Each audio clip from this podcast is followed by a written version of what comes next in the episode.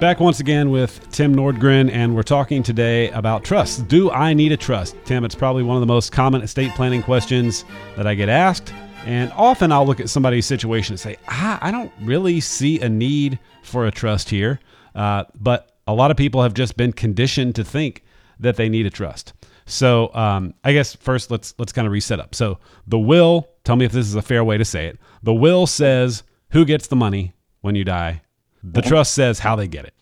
Yeah, let's talk about that for a second. You, there is such thing as a, a testamentary trust that's that's actually part of the will. That is a provision in the will that says I leave my estate to my son, but until he's 30 years old, I'm going to leave. I'm going to name a trustee who manages the inheritance for my son, uses it for education, healthcare support, etc.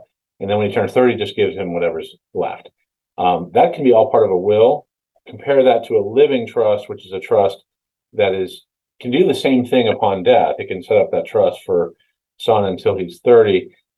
But the, the difference is you can actually title the assets, your assets in the living trust while you're alive, so they don't have to go through a probate process upon death. So when I use the word trust, I'm really talking about a living trust as compared to a traditional will, if that makes sense. Okay. So I guess let's maybe start with who doesn't need a trust who would be the people that would call you about it and you say, you know what, you can do everything you want to do just with your will. Right. Yeah. So, and it's interesting. I have so many people that come in to see me, and the, one of the first things they say is, "I need, I'm here because I need a living trust." And a living trust is a really helpful vehicle in many situations. But the advantage, the, what a living trust does, is it it helps avoid probate, which most people want. They don't want their executor to have to go through a complicated legal process. But when I start talking to, to some of these people and start going through their assets, I realize that the types of assets they have would really do not have to go through probate. So, for example, they have beneficiary designations on a lot of their accounts, on their life insurance, on their IRA, even on bank and brokerage accounts. They may have a transfer on death or a payable on death, TOD or POD already designated and and really they've kind of structured their their assets. So those assets are they fall in the non-probate category. And what um, you just are, described by the way is the overwhelming majority of folks i work with because most of their wealth is in what? It's in retirement accounts. It's in right. an ira right. that they rolled over from a 401k so that has a beneficiary designated on it. They have their bank accounts like you said set up with pod or tod so we're maybe dealing with some real estate, and a brokerage account is what the average person that I see has that doesn't have a beneficiary attached to it. That's right. And real estate in North Carolina, real estate is not a probate asset. Now, the will directs where the real estate goes, but that's a matter of filing the will. And as soon as the will is filed at the courthouse, the title gets gets transferred over. It vests in the beneficiary. There are no probate fees and there's no delay. So real estate doesn't create a problem when it comes to probate. Yep. Um, so typically it's the brokerage accounts, sometimes the savings accounts. And so that's where we talk about maybe a trust would be an appropriate vehicle, a living trust. You know, should we have those accounts titled in the name of a trust so they, they can pass to the children outside of probate upon death? And the way a living trust works, it's, it's a trust that a person creates for themselves. It's under their social security numbers. They are the trustees and beneficiaries of the trust, so they can retitle their account in the name of the trust, but nothing really changes. They're still fully in control of the, the account. They still report the dividends or the interest on their personal tax return. So that's that's why a lot of people use a trust because it's pretty. It, no, nothing really changes in terms of how they manage their affairs. So if somebody has significant brokerage accounts, we may talk about, okay, does a living trust make sense for you? Or should it would it be better to list a TOD transfer on death beneficiary on that account? Because you can do that with brokerage accounts. And that is a way to transfer the accounts outside of probate.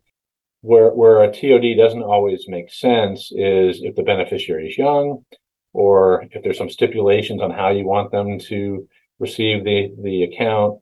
Know, I think a TOD works great if you're naming adult children as beneficiaries, or they're all responsible. You're not worried about them getting the account and what they would do with it. TOD is fine, um, in, in which case that's a way of avoiding probate. In other situations, well, maybe they want to put some stipulations on that brokerage account. They want it to go through. They want it to avoid probate, but they also want to put some some structure around how it's received. maybe the beneficiary has to wait until they're 40, 45, or 50.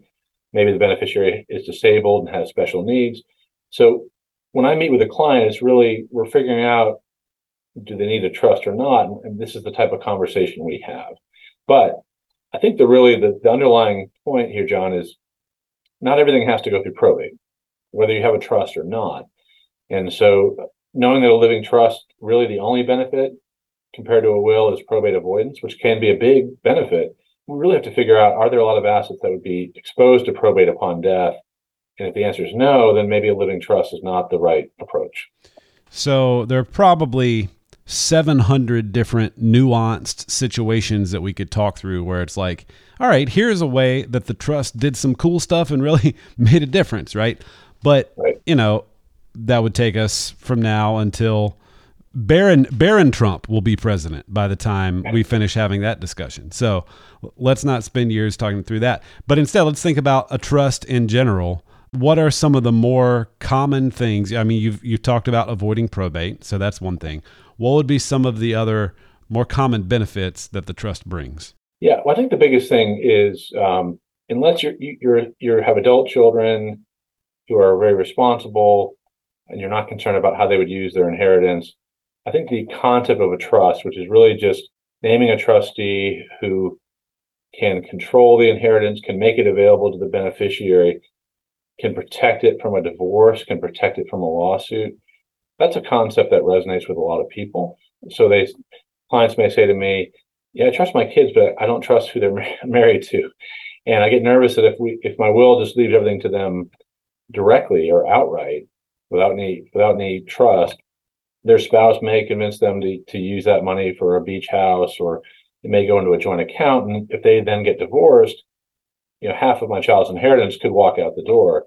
So the concept of a trust, I think for a lot of people is about asset protection. It's about protecting this nest egg for their their beneficiaries. Let's say it's children. So either they're old enough to handle it themselves or we're protecting it from other people who we, we fear may try to take advantage of this inheritance and, and um, access it somehow. So a trust is, is really a great vehicle for protecting assets.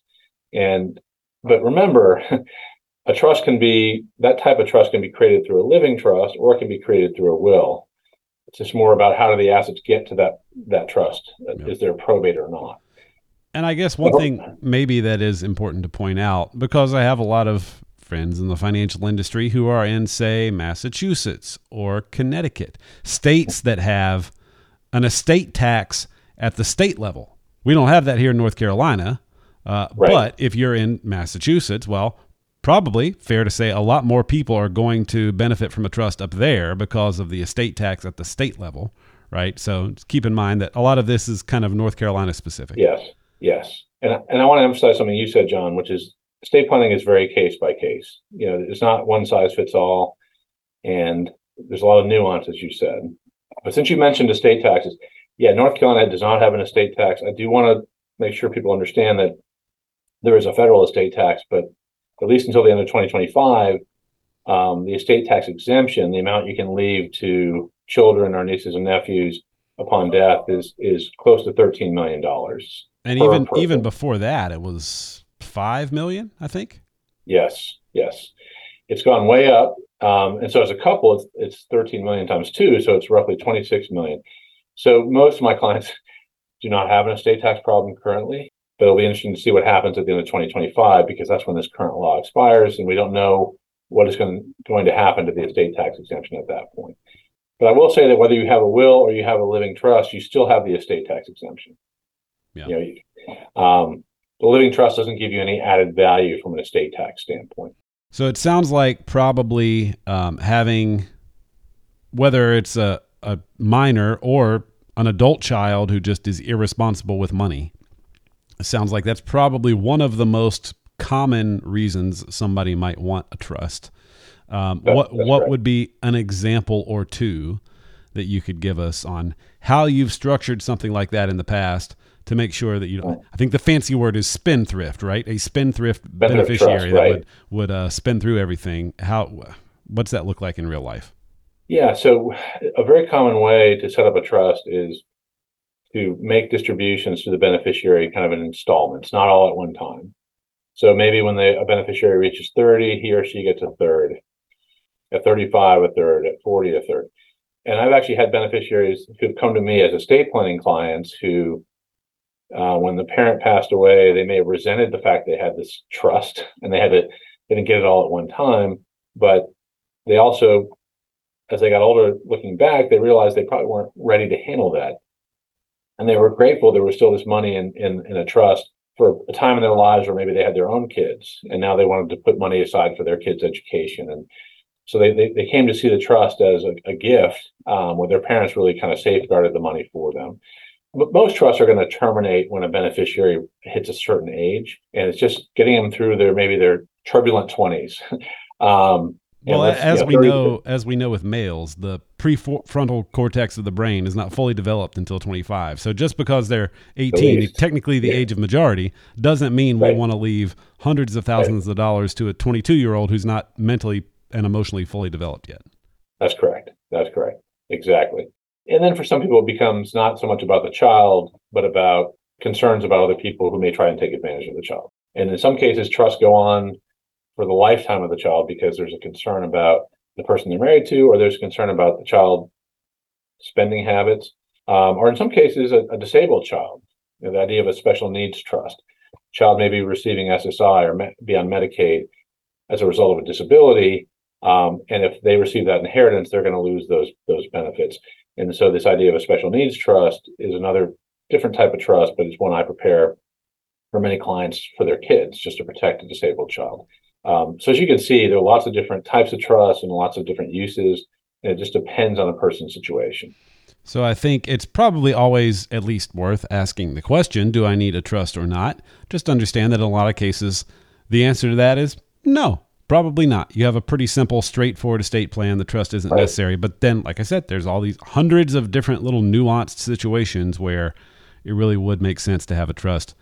One of these specific types of trust, perhaps as part of your picture. So it's at least worth a conversation. And again, one of the reasons we like Tim is he's not going to try to sell you the trust that you don't need, only if it makes sense. Um, and if it can all be done through the will, then it's that much simpler. Tim, uh, thanks as always for your wisdom. My pleasure. Thank you very much, John, for having me. And we'll do it again soon with Tim Nordgren right here on Mr. Stillman's Opus. Have a great week. Carolina Wealth Stewards doing business as Rosewood Wealth Management is a registered investment advisor in the state of North Carolina. The material presented is intended to be general information and should not be construed by any consumer as the rendering of personalized investment advice.